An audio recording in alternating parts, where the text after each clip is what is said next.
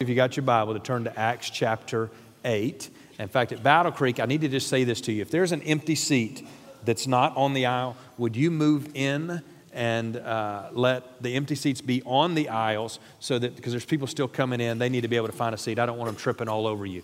Uh, as they do that. But Acts chapter 8 is where we are today. We're going to continue reading through the book of Acts uh, at this week and next week. And so we just got two more weeks in this series, and then we're going to begin a series called Wonder and, and we're going to look at miracles in Scripture and all through Scripture throughout the rest of June and July. And some of our favorite guests uh, to the church, Ted Cunningham and Fred Lowry, who everybody loves both of them. In fact, when they come, people are like, hey, why don't you go away for a while and let Ted preach? And, and, so Ted is going to preach one time, Fred's going to preach one time, and, uh, we're going to walk through favorite miracles in the Bible through June and July. It's going to be a great series, but Acts chapter 8 is where we are.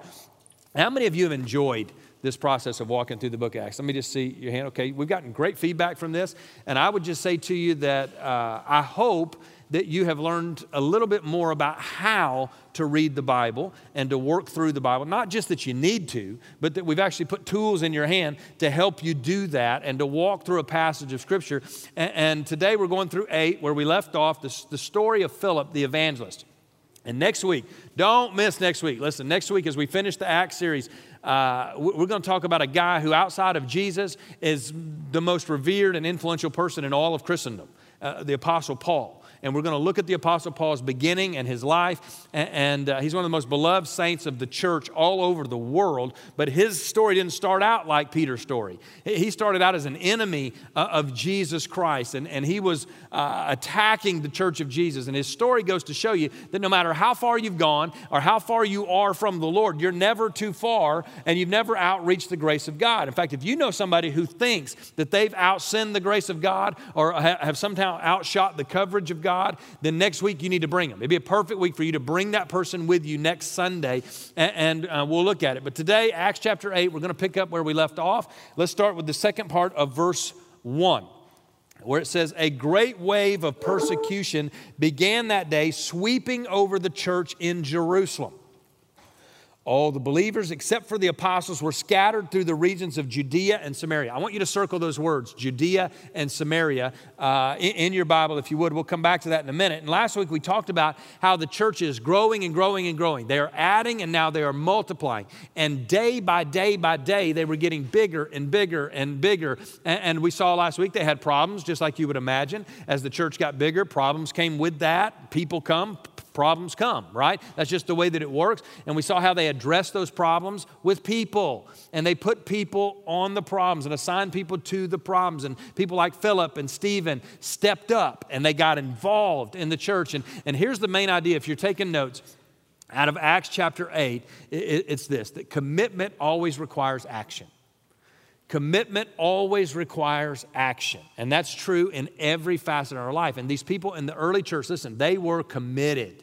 They were committed to Jesus. They were committed to the church. They were committed to the mission. In fact, they were so committed. Just a few weeks ago, we looked at a passage where it says they sold property and they sold homes and they brought all the money and laid it at the apostles' feet uh, for them to meet the needs of people in the body. They were all in, right? And they were fully, fully, fully committed to what God was doing. Commitment requires action. And it goes for so many things in our lives, right? That's true in your marriage.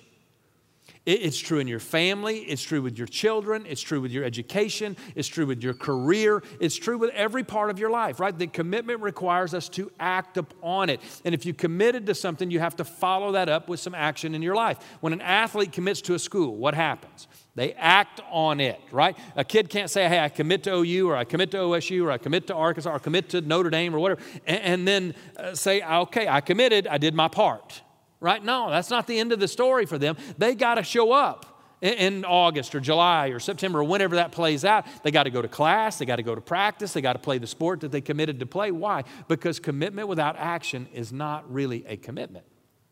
And you, in fact, if you go to a car dealership and you buy a car on, on, credit, you commit to make 36 months or 60 months of payments, right? And, and if somewhere around month 11 you decide, I'm done with that, some guy in a big truck is going to show up, right? and he's going to take your truck or he's going to take your car. Why? Because commitment must be followed up by action or there is a consequence. And that's true in life. And you say, well, Alex, you teach us all the time that, hey, we can't do anything to earn our salvation. And that's true. You can't. I stand by that. That's theologically correct. You can't do anything to earn your salvation, just like you can't do anything to keep your salvation, just like you can't do anything to lose your salvation. But it does not add up that you would commit your life to Jesus Christ and then go about it as if nothing happened. Right? That doesn't make any sense whatsoever. Something did happen something great happened. In fact, the greatest thing on the planet happened in you. And when something great happens, there's a response that comes. And there's a response that plays out of our lives. And, and for Stephen and Philip, right, their commitment was to get involved in that new church, the New Testament church. For Stephen, we looked at it last week, that meant he ultimately gave his life, right? He was stoned at the end of last chapter, uh, chapter 7, and he was killed. And that's what we see here in Acts chapter 8 and verse 1 is that the believers are being persecuted and they scatter, right, from Jerusalem to Judea and Samaria. And the temptation is to read that and think, well, they just couldn't hack it. But that's not the case at all. Jump down a couple of verses into verse 4. And look what it says. It says, but, and remember we said, anytime the word but appears in Scripture, you got to go, what's before it? What's after it? And is it a big but? Is it a little but? This is a huge but, right? It says, but the believers who were scattered preached the good news about Jesus wherever they went. Philip, for example, which by the way, in case you're wondering, this is not Philip, the disciple Philip. This is another Philip. Same name, it's confusing, which is why we don't hire a bunch of Alexes around here, right? But Philip went to the city of Samaria and he told the people there about the Messiah. Now, back up a couple of verses. I had you circle a couple of words Judea and Samaria. Now, I want you to think back, and if you don't remember, flip back to Acts chapter 1 and verse 8, where Jesus told the disciples, You will be my witnesses in Jerusalem in Judea, in Samaria, and to the ends of the earth. A couple of weeks ago, we looked at Acts chapter 5 and verse 28. It says, They filled Jerusalem with the teaching of Jesus. They filled Jerusalem with the teaching of Jesus. And, and, Jerusalem, all done, right? Check that off. We can check that city off. We can mark that city off. What's next on the list? Jesus said Judea and then Samaria, right? And so when these believers faced danger and threats and persecution, did they give up? Absolutely not. Did they say, well, I guess this thing is over? No, that's not where they played it out, and that's not how they played it out. They were committed, and committed people follow through. And too much heat in Jerusalem? Well, we are supposed to go to Judea, right? And we are supposed to go to Samaria anyway. And, and so look what happens to Philip in Samaria. Verse 6. Crowds listened intently to Philip. That Greek word means that they literally paid attention as if they were one because they were eager to hear the message and see the miraculous signs that he did. In fact, I would say to you today, I think in our culture and our world today, especially in America, that, that people are eager to see the miraculous right? And, and, I get asked the question on a regular basis hey, how come in America we don't see miracles like the rest of the world is seeing? And, and, and, people who are, you know, healed from the sick and, and raised from the dead and on and on and on. And, and, you know, and I would just say to you, I don't have all the answers to that question. In fact, I would put myself in the camp of the people who ask the question and, and are wondering what, what that is about. Uh, but I would say to you, aren't you so glad that we get to see so many miracles here at our church? And we get to see it over and over. In fact, last Sunday in the guest reception, five people came in in one Sunday and told me about miracles that God had performed in their hearts and in their lives or in their families. And, and it's just fascinating to watch. I'm so grateful that we get to watch that play out, which is why I'm so excited about this next series called Wonder about miracles as we look into the God who still does miracles. It says that, verse 7 many evil spirits were cast out, screaming as they left their victims. In other words, God's getting their attention and many who had been paralyzed or lame were healed. Right? People who were sick had been healed. And, it's not just physical healings that play out in our church. I hear this week three marriages who, who were healed. People saying, Pastor, you know, our marriage was headed to court. We were headed to divorce. We were headed to, into the toilet. And, and God stepped in, and our marriage is in a different place, on a different plane. And God's doing miraculous work in there. In fact, speaking of that, I would say to you that uh, this starting this Wednesday night for six Wednesday nights in a row, we're doing a class called Building Strong Relationships, where we have invited six professional Christian counselors to come and teach one Wednesday night each to help people with their relationships. And so, if you're an empty nester, it's relevant to you. If you're in premarital counseling, it's relevant to you, and, and, we'll help you with that. We'll watch that play out. But verse 7 says, Evil spirits were cast out, and, and they were screaming as they left their victims. And look at what verse 8 says And there was great joy in that city. Now, you want to know if something's an authentic move of God or, or not, uh, that's a great indicator. There will be joy. With a great move of God, there is joy. When, where people are left feeling guilty, that's not God, right? Where people are left feeling shamed, that's not God. That's not how God signs his name. God leaves those who are committed to him full of joy. Now look at verse 9. A man named Simon had been a sorcerer there for many years, amazing the people of Samaria and claiming to be someone great. Everyone, from the least to the greatest, often spoke of him as the great one, the power of God. They listened closely to him. That's the exact same Greek word as back up in verse 6 of how they were listening to Philip. In fact, I would just make the point there just because someone has a lot of people following them does not mean they have the truth right? That is not the indicator, okay? And that's not the litmus test, clearly, as you look at this text. Because for a long time, he had astounded them with his magic. Now, just think through that for a second. What was Philip doing? Philip was doing miracles. What was Simon, this sorcerer, doing? He was doing magic. And there is a big, big, big difference between miracles and magic. A big difference. Miracles lead to joy. Miracles lead to a commitment to God. Miracles point to Jesus Christ. Magic is a trick. It, it is a show, and it points people to the one performing the magic, not to Jesus. And, and what separates this false message from the true message? The true message will always be followed up by a commitment to God. That's the marker of the truth. Now look at verse 12. But now the people believed Philip's message of good news concerning the kingdom of God and the name of Jesus Christ. As a result, many men and many women were baptized. Then Simon himself believed, the sorcerer believed, and was baptized. He began following Philip wherever he went, and he was amazed by the signs and the great miracles that Philip had performed. Now, what happened here? They committed their lives to Jesus. That's what happened.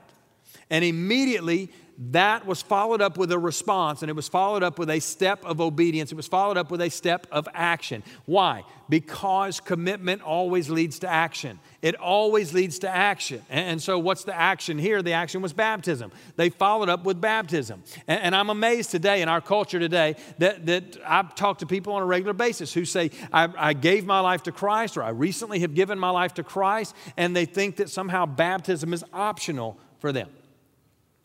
And somehow they think, well, I'm going to opt out of that. And they think that's important for some people, or maybe it was important at one day in church history, but I'm going to take a pass on that. And they think it's optional. But I would say to you, it's not optional. This is about obedience to Christ. And, and, some people have taken a pass on baptism because they don't understand it. And so I just want to sidebar for a second in my ADD fashion, okay? I want to sidebar for a second on what is baptism. And I want to answer that question in, in three little points, okay? And, and let's start with this. Number one, baptism is a public profession of your faith in Jesus Christ. It is a public profession of your faith in Jesus Christ. In other words, it's how we are to biblically tell the world that we now believe in Jesus Christ. So, why does that matter? And why is that important? Well, Luke, who also wrote Acts, right? Same author, we looked at it a few weeks ago in Luke chapter 12, verse 8 he tells us a statement that Jesus Christ made. And what Jesus said is, If you acknowledge me before men, I will acknowledge you before the angels in heaven. Jesus said that.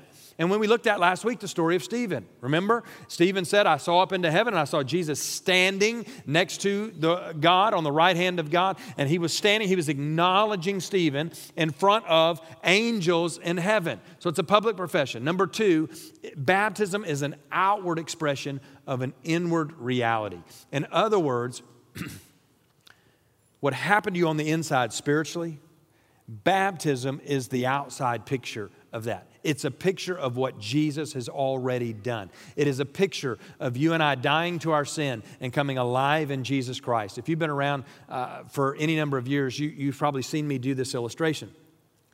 This is the illustration that my youth pastor did with me when I was a kid because I uh, gave my life to Christ at a youth camp and then I wanted to be baptized, and my parents said, No, you were already baptized as an infant. Because my parents flew me to Egypt to have me baptized in the Coptic church when I was about six weeks old.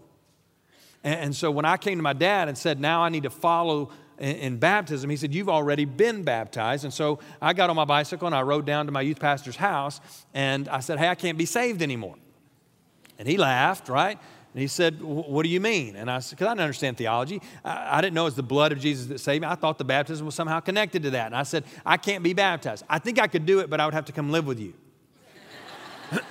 he said, Yeah, let's wait, right? And he showed me this illustration. He said, Take your arm like that and pretend that's the top of the water. Pretend this is you in the water. Melissa, what does that look like? Looks like the cross, right? And when you go under the water, it is a picture of Jesus dying on that cross and being buried in that grave, taking it on the sins of the world. But it's also a picture of you dying to yourself and saying, I can't save myself. I need a Savior because I'm not holy on my own. And when you come out of that water, it's a picture of Jesus coming out of that grave, being resurrected to new life, which is, by the way, why he can be your Lord and Savior, because he's not dead right? A dead man can't be anybody's savior, but he is alive. And so it's a picture of him coming back to life. But it's also a picture of you dying to yourself and him coming to live inside of you because you died to yourself and you asked. It's a beautiful picture of what happened in your heart. It's a picture of the cross, it's a picture of us dying to our sin dying to our past and coming back to life. It's a picture of the resurrection of Jesus Christ. And if all you have is the picture, which is what I had as a baby, without the relationship, it doesn't mean anything, right? The picture with the relationship means a great deal. Let me give you one more thing, real quick. Baptism, number three, is a celebration of your salvation. It's a celebration, it's a party. It is a time to celebrate. It is a get happy time, an awesome time. When we baptize children around here in our elementary ministry, which, by the way, 75 kids this last week gave their life to Christ at camp. 75 kids. We do a big party called Alpha. And, and, that's not some somber occasion where we all get quiet and reflective, right? That, that's not what we do at baptism. We, we get a band and a cake and some balloons and we throw a party. Why? Because the Bible tells us the angels in heaven are throwing a party and we want to celebrate with the angels in heaven. We're just joining into their party when, when we do that. So that's what baptism is. Now, let me just talk for just a couple of minutes on why do we need to be baptized. I've preached this before and given hundreds of points uh, about why we need to be baptized and subpoints and subpoints of subpoints. I just want to give you one point today. We do it because Jesus said so. We do it because Jesus commanded it. Matthew chapter 28, verses 19 and 20. That's known as the Great Commission. Jesus said, as he talked to his disciples, he said, I have been given all authority in heaven and on earth. And with that authority, what I say to you is, therefore, go and make disciples of all the nations, baptizing them, baptizing them, say baptizing, baptizing them in the name of the Father, the Son, and the Holy Spirit. He goes on to say, Then teach them to obey everything I've commanded you, and surely I will be with you to the end of the age. And so it is the command of Jesus Christ. That's repeated in all four Gospels. It's repeated in Acts chapter 1 and verse 8, and it's fulfilled as we read the book of Acts. Each step along the way, the disciples were being added and baptized, added and baptized, added and baptized. And it's clearly a command. And if you are committed to Jesus, you will obey the command. And Jesus was so serious about baptism that he got baptized himself. He didn't need that, right? He did that as an example to you and me and, and for us to follow in his example. And so when we get baptized, we're simply following the example of Jesus Christ. That's what we are doing. And that he was baptizing himself and he told, and by the way, the story of Jesus being baptized is told in all four of the Gospels. You know, there's only a handful of stories that are told in all four of the Gospels. But this is one of them to say to you and me, this is such a big, big, big deal.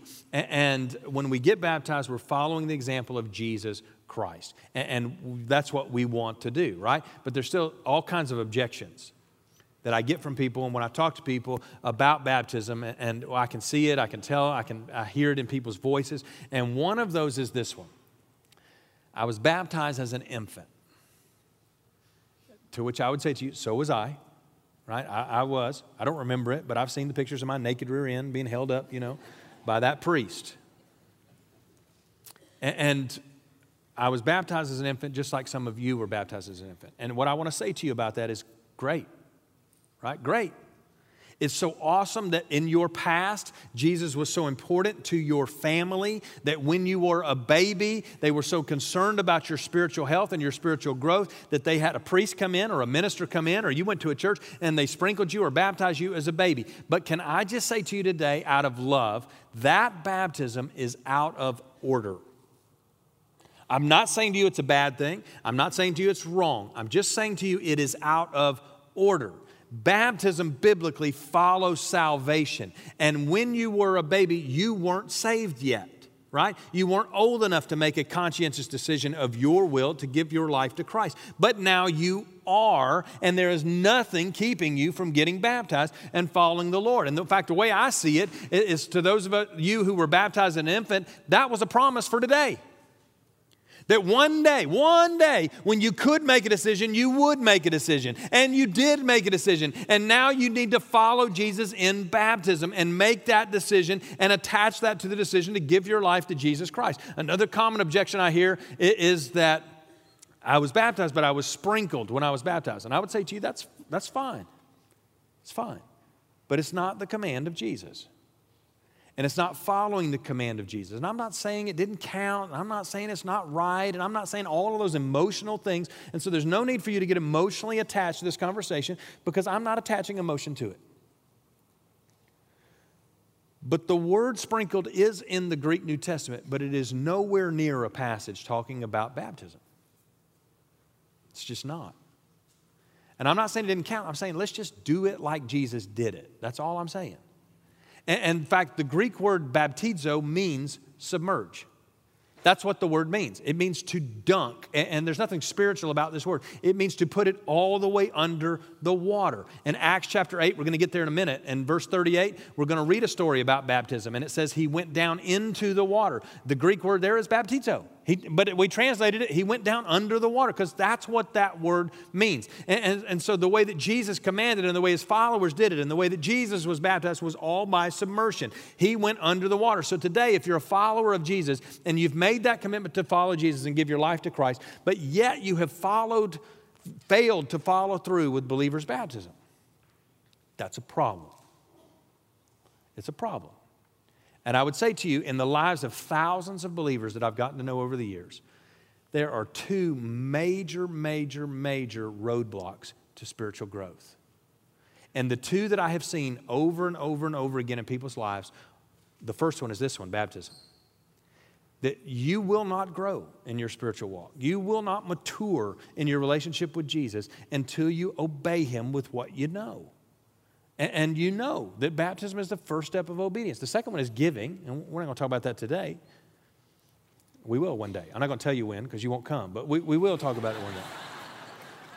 But, but, but in, in, the story, as it plays out, baptism, listen, that's a problem for you, and you need to obey and cross over that step and obey the Lord. And, in fact, you can make that commitment today to do that today and follow through with Him today. And you can let that commitment be followed up with action. In fact, I, I just want to pray for all of our campuses today, across all of our campuses. Would you just bow your heads and would you close your eyes? We're not done, but I, I just want to call a timeout. And I want to pray for you. And, and before I pray for those who need to be baptized, I want to pray for those who need to give their life to Christ. If you're here today and you've never given your life to Jesus, that's your first step. Baptism is irrelevant to you until you've given your life to Jesus Christ. And, and, so I, I just want to give you an opportunity right now where you're seated on all of our campuses. If you've never given your life to Jesus, right there, just under your breath, would you just pray and say, Dear God, I know I'm a sinner. Today I ask you to forgive me for all of my sin. Jesus, come into my life to be my Lord, my Savior, my forgiver. And the best way that I know how, I turn my back on my sin and I trust you alone, Jesus, to save me. And I want to thank you for saving me. Thank you that you were not embarrassed or ashamed of me, but you died on that cross, naked, on my behalf. Thank you for saving me. If you just prayed that prayer, the Bible says the angels are throwing a party right now. And if you just gave your life to Christ, your very next step is baptism. In a moment when I ask if you need to be baptized, if you just prayed to give your life to Christ, you need to be baptized. But there are others of you, yours is out of order, like mine was. You were baptized as a baby, and then later you gave your life to Christ, and you need to get your baptism in the proper order. There are others of you that you were sprinkled, and you just need to do it in the right method. And there's many of you that you prayed to receive Christ, you just haven't taken that step of obedience. And you need to commit to do that. I, I want to pray for you today. So, all across all of our campuses, if that's you, you need to take the step of obedience called baptism. Nobody looking except for me. I don't want to embarrass anybody. Last thing I want to do on any of our campuses today is embarrass somebody. But you'd say, Pastor, that's me. I, I, that's my next step. I need to be baptized. Would you just slip your hand high all up, all across the room. Just hold it up high so that I can see it. Uh, uh, the lights are bright in my eyes. Just hold it up high so that I can see it. I see hands in almost every single section. Okay? In almost every single section, I see hands going up. In every section now, I see hands going up all across the room. At Midtown, would you just slip your hand up? At downtown, DuPage, and Cairo, just slip your hand up. I, I need to be baptized. I need to take that step of obedience. And, and so just hold your hand up while I pray for you, okay? Just to say, hey, God, He's praying for me. Father, for all these hands, dozen or more hands in, in this room, and across all of our campuses, God, only you know how many hands. I pray that you would give them the courage today, courage to step out in an act of obedience to their Lord and Savior. Not to a church and not to a pastor, but to their Lord and Savior. They would obey you. Give them courage to take that step. And would you bless them through it? And would you use their courage and use their obedience to encourage others to take steps of obedience? Now, before I say amen, if your hand is up, I just want you to look at me. The rest of you keep your head bowed and eyes closed. Just if your hand is up. Right here, I got a couple just side by side, right? And back over here, ma'am. And right here, ma'am. Anybody else in this section? Let me just find you. Back here, uh, I've got a couple side by side, or, and then a man right here, and then on the back row. Anybody else over here in this section? I just want to see you. Okay, what about here in my middle section? Just slip your hands up. Okay, right here, right here. here let's just do this real quick. If I can't see all of you because of the light, if your hand is up, would you just stand up so that I can find all of you at one time and just speak to you? At every campus, if that's you, would you just stand up where you are so that I can see you? Just stand up. Just stand up. Everybody else, you're still praying. Everybody else, you're still praying. Okay. I want to say to you, according to the scripture, today you can take care of this. And you can follow the Lord in believer's baptism. And we got a pastor right here that I would love to just get with you and answer your questions about baptism. And then if you're ready and you want to, we can take care of it today in just a few minutes at the end of the service. And so, if you're willing to talk to this pastor uh, about your decision and your need to be baptized, would you just grab your purse, grab your stuff, and just step out and make your way right down here so that he can talk to you, okay? And so, just say, Excuse me, slip out down the aisle and make your way around to this guy, and he's going to tell you uh, all you need to know about baptism, okay? And so, you don't need to look up, but you can just start applauding as these are taking steps of encouragement and obedience. And if somebody's with you, if somebody's with you, you want them to go with you, just say, Come and go with me, okay? Okay? If your wife is with you or your husband is with you and you want them to come with you, just say, Come and go with me. And, they'll, they'll go with you, and that's perfectly okay. If you got a child with you, just say, Hey, come and go with me. Take them by the hand and bring them. They're still coming. Let's go ahead and continue to applaud these.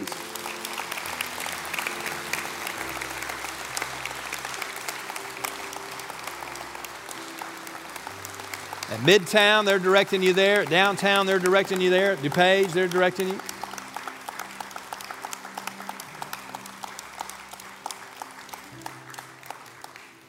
Now let's let's continue in our reading, okay? And I just felt like we need to call a time out there and give people the chance to obey uh, today. And maybe in a few minutes we'll watch some of those follow the Lord in believers' baptism as we end our service with worship. Let's go back to the text and, and verse 26. Jump down to verse 26 and let's read there.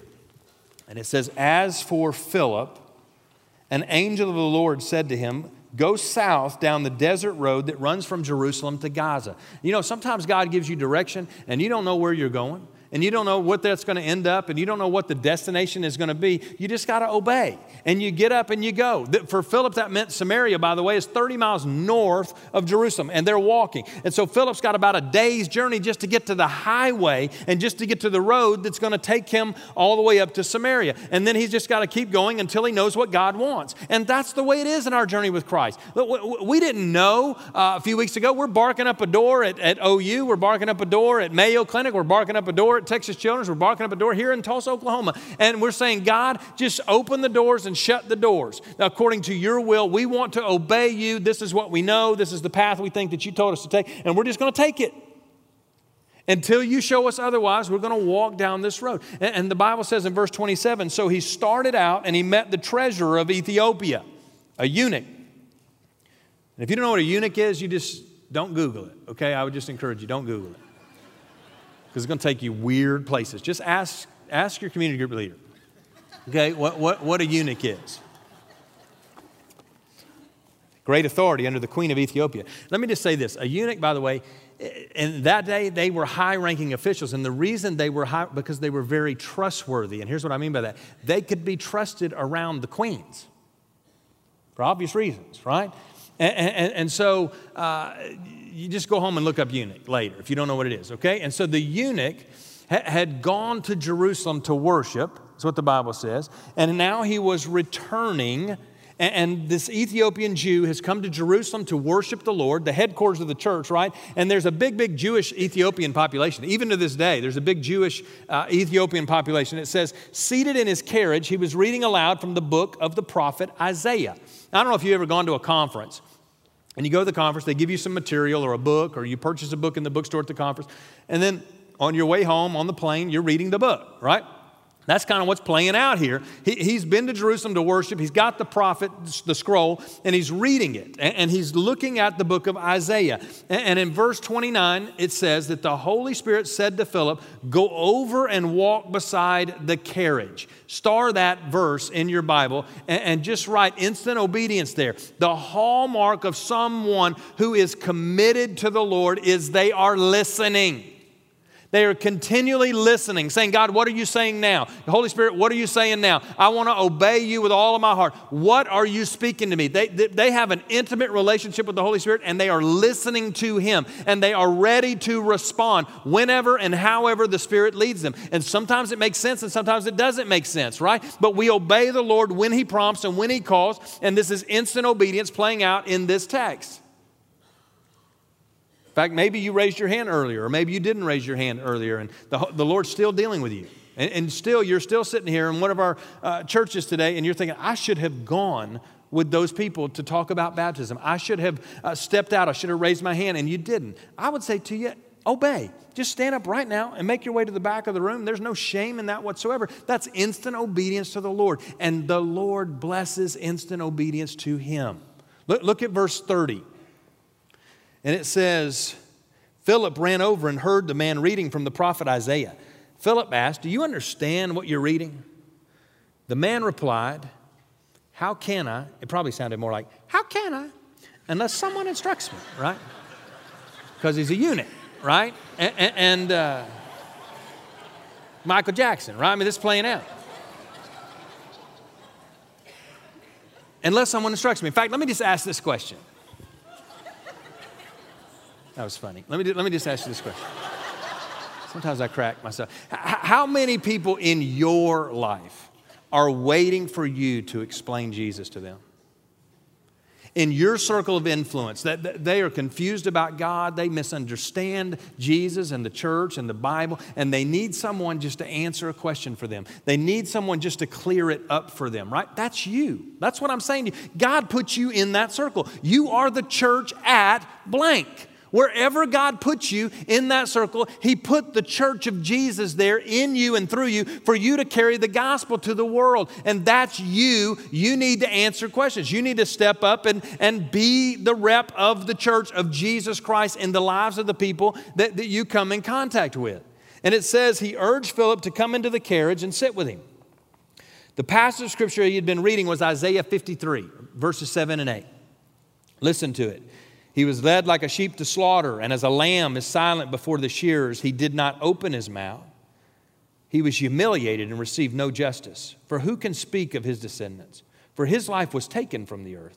The eunuch asked Philip, Tell me, was the prophet talking about himself or about someone else? And, and by the way, Isaiah's chapters uh, 52 and 53, those are referred to as the suffering servant prophecies and they are clearly about Jesus, who died on a cross and rose again for your sin and my sin. Uh, but in that day, the religious leaders didn't view that passage that way. And the religious teachers and the Pharisees and the lawmakers, they did not read that passage that way. They weren't reading it about Jesus. In fact, I've had conversation with Jewish people around the world and, and about these passages of Scripture and say, What do you do with these passages of Scripture? And they say, uh, That's not about Jesus. And I said, Well, who is it about? And they said it's about the Holocaust. I had one Jewish man tell me that that passage of Scripture is about the Holocaust. Now, it's a tragedy what happened to six million Jews needlessly during the Holocaust, but that passage of Scripture is not talking about the Holocaust. So, how, how do you understand that so clearly? Well, Luke is writing both Luke and Acts, right? Remember Luke chapter 24, Jesus is walking in a resurrected state with these two disciples to a place called Emmaus. And on Easter, that's the passage we used on Easter Sunday. And we walk through that journey where Jesus is walking with those two disciples and he's talking to them. And the Bible says, and he's explaining to them the prophecies concerning himself. And in Luke chapter 24, verse 26, he showed them how the Messiah had to suffer suffer according to Isaiah. Jesus himself said these texts are about me. And so here's Philip, by the way, he's heard this story, right? And he knows about Isaiah 53, and he's walking with this, or he's in the carriage with this Ethiopian uh, uh, who's saying, Help me understand this passage of Scripture. And so Philip is ready. He's ready with an answer, which, by the way, is what the Bible tells us to do. Always be ready to give an answer for the hope that is within you ready to give a testimony, ready to share your story, to tell all about Jesus, his death, and his resurrection. Verse 35, it says, So beginning with the same scriptures, Philip told him the good news. What good news? The good news about Jesus Christ. Philip explained to this Ethiopian that yes, Jesus died, and yes, Jesus suffered, and yes, Jesus rose again. But then he backed up two verses in Isaiah 53, all the way back up to verse 5. And, and listen what he says in verse 5 But he was pierced for our rebellion, he was crushed for our sin, he suffered because of what we did, not what he did. He was beaten so that we could be made whole. He was whipped so that we could be healed. All of us, like sheep, have strayed away. In other words, it's our fault, right? It's our fault. We left God's path to follow our own we turned away from God. He didn't turn away from us. It's not the other way around. God did not abandon us, we abandoned Him. Yet He laid the sins of us all upon Him and upon the Lord. In other words, you and I deserve full punishment for our sin, but Jesus paid it all. We deserve death and we deserve suffering, yet Jesus suffered and Jesus died in our place. He died so that we would not have to. Then He came back to life again so that we can live with Him forever and ever and ever. And the cross and the resurrection, that's where the power of Christianity comes from. And we join Him in that by dying to our sin and coming alive in the Spirit of God. Now, look what happens to this Philip and this Ethiopian. Jump down to verse 36. As they rode along, they came to some water, and the eunuch said, Look, there's some water. Why can't I be baptized? He ordered the carriage to stop, and they went down into the water. Again, submersion. That's what the word baptism means.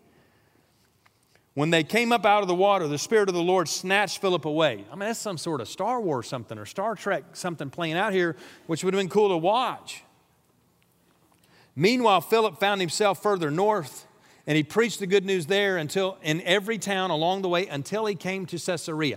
Oh, I wish I had time to expound on this journey that he made up that coast, up to Caesarea. In fact, those of you who go to Israel with me in January, you're going to see this firsthand. And you're going to see this text play out. It will come so alive in your eyes that he ends up in the place called Caesarea, which is where the gospel entered into Gentile world. And the reason you and I have Jesus and the gospel is because it passed through the place called Caesarea, Caesar's fortress, right there on the sea and the Mediterranean Sea. And you watch this play out. And when do we see Philip again? You don't see Philip again until Acts chapter 21 and, verse 8. And, you see this play out 20 years later. He's still going strong. He's still preaching the gospel. He's got a wife and four daughters, and they're in ministry. And you see this playing out. And I want to say to you today when you are committed and you follow up that commitment with action, when your response is instant obedience, good things play out in your life. And it has the power to affect you and it has the power to affect your family. And you need to let your commitment always be accompanied with action. That's the definition of obedience. A few weeks ago, a guy approached me in the guest reception. He said, Pastor, several months ago you were preaching, and there was a phrase that you used that the Holy Spirit jumped off of that phrase onto my spirit and just began communicating to me. And my life has been radically turned upside down and changed, all because of this one phrase that you said a few months ago. And, and he's just going on and on and on about how radically and what a, a major turn his life took for the better and what God is using him for and doing through him and, and blessing him. And, and he just said that phrase. And I was like, hey, just out of curiosity, what was the phrase that I said a few months ago? And he said, Here's the phrase, and I quote you you gotta move it from the left to the right. I said, What? He said, The phrase is you gotta move it from the left to the right. And I said, And that changed your life. And he said, Man, I, I, words cannot describe how much it changed my life. I said, I gotta just confess to you, I don't understand. I say some really profound things at times, and I say some really dumb things at times, but I don't even know what I meant by that. And, and, and he said, You were talking about your Franklin Covey day planner. And I said, Really? And he said, and then I knew what he was talking about. And he said, You got to move it from the left to the right. And here's what he's talking about that on the left, and I don't do this on paper anymore, I do it electronically, but on the left, I have my to do list and my goals and the things that I want to accomplish. And on the right is the calendar. And, and if you don't take some goal or priority or something you're committed to that's on your list of things and move it to a time slot, you will likely never get it done. And so he said, That changed my life forever. And I said, Really? Tell me about it. And he said, I took this idea that God put in my heart and I put it at 8:30 on Monday morning that I would make a call and I would search it out. And he said, I had been teaching a Bible study in my place of business and my employment, and about four or five guys a year come and do the Bible study, but I just felt like the Lord wanted the audience to be bigger. And, and so I just made a call to somebody that I knew who knew somebody who knew somebody, and I offered my services to Bible schools around the world. And he said, in the last three months, all of a sudden, I teach via Skype hundreds of Bible students a week on my computer in my home. And he said it would have never happened had I not taken that dream that God put in my heart and that vision that God had given me and made one phone call. He said I had to move it into my calendar to say, I'm going to do something about this today or tomorrow or this week. And, and as he told me that story, I just thought, listen, if something is a priority and you never assign it a spot on the calendar, you may never do it the power of words put into a calendar, actually lived out, can revolutionize your life. And the question today is listen, is it really a priority? And if it is, what are you going to do about it? What, what, are you going to do about it? See, we've all made commitments, right? And we've all failed to assign it an action, and, and it's just dead in the water, right? And when we don't follow through on that commitment, and when we don't do it.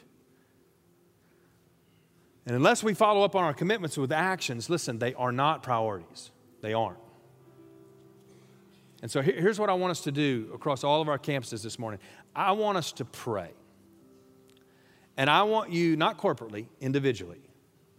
And I want everybody on all of our campuses this morning, I, I just want you to ask yourself a couple of questions. So I just want you to get your notepad out or your tablet or your phone or whatever, and I want you to write these two questions down because I don't want you just to interact with them today. I want you to interact with them on a daily basis.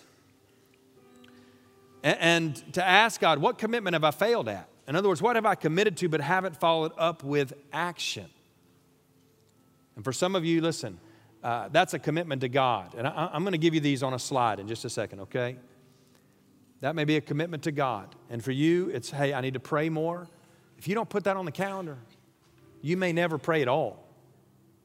I need to read my Bible more. If you don't put that on the calendar, listen, it may be a commitment to your spouse. And let's be honest, some of you have not kept your commitments to your spouse. And maybe what you need to put on your calendar this week is hey, on Wednesday nights, I'm going to come to that counseling, strong, building strong relationships class for six weeks. Wednesday night, 6:30, six Wednesdays, I'm going to put it in. And I'm going to live it out. Or maybe it's a commitment to lose weight or get in shape or find a new career path or, oh, or, who knows what God has spoken to you about. The bottom line is this what's the last thing God told you to do that you didn't do? In fact, let's just put these questions on the screen if we can. I want you to write them down. And then I want you to pray through both of them. And you pray through that first one and let God give you an answer. You know what I know about God? He's going to answer these.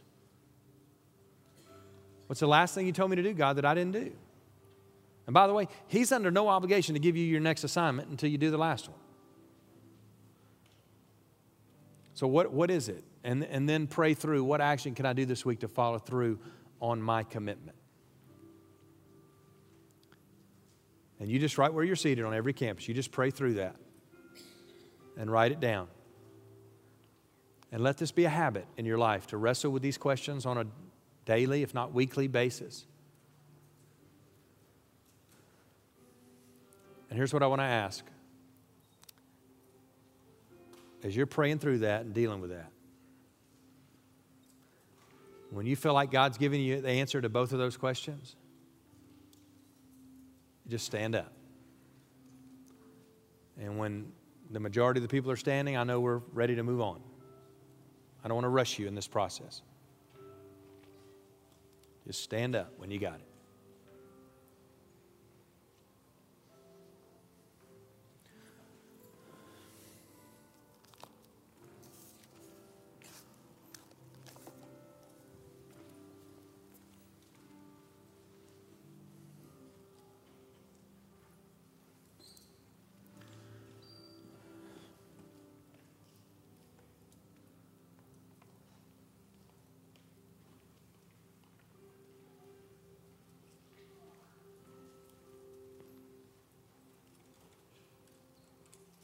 It's the essence of our faith. Is to look to the scripture, listen to the Spirit, live it out in obedience, and learn from it. And then we look to the scripture and we listen to the Spirit and we live it out and we learn from it. And when we don't live it out, we learn from it. And then we go back to the scripture and we go back to the Spirit and He tells us the same thing again and we move forward in obedience.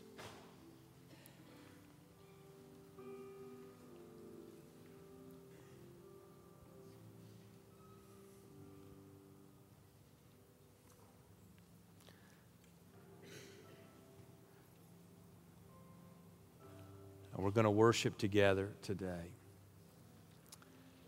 And we're going to watch as those follow through in their first step of obedience, believers' baptism.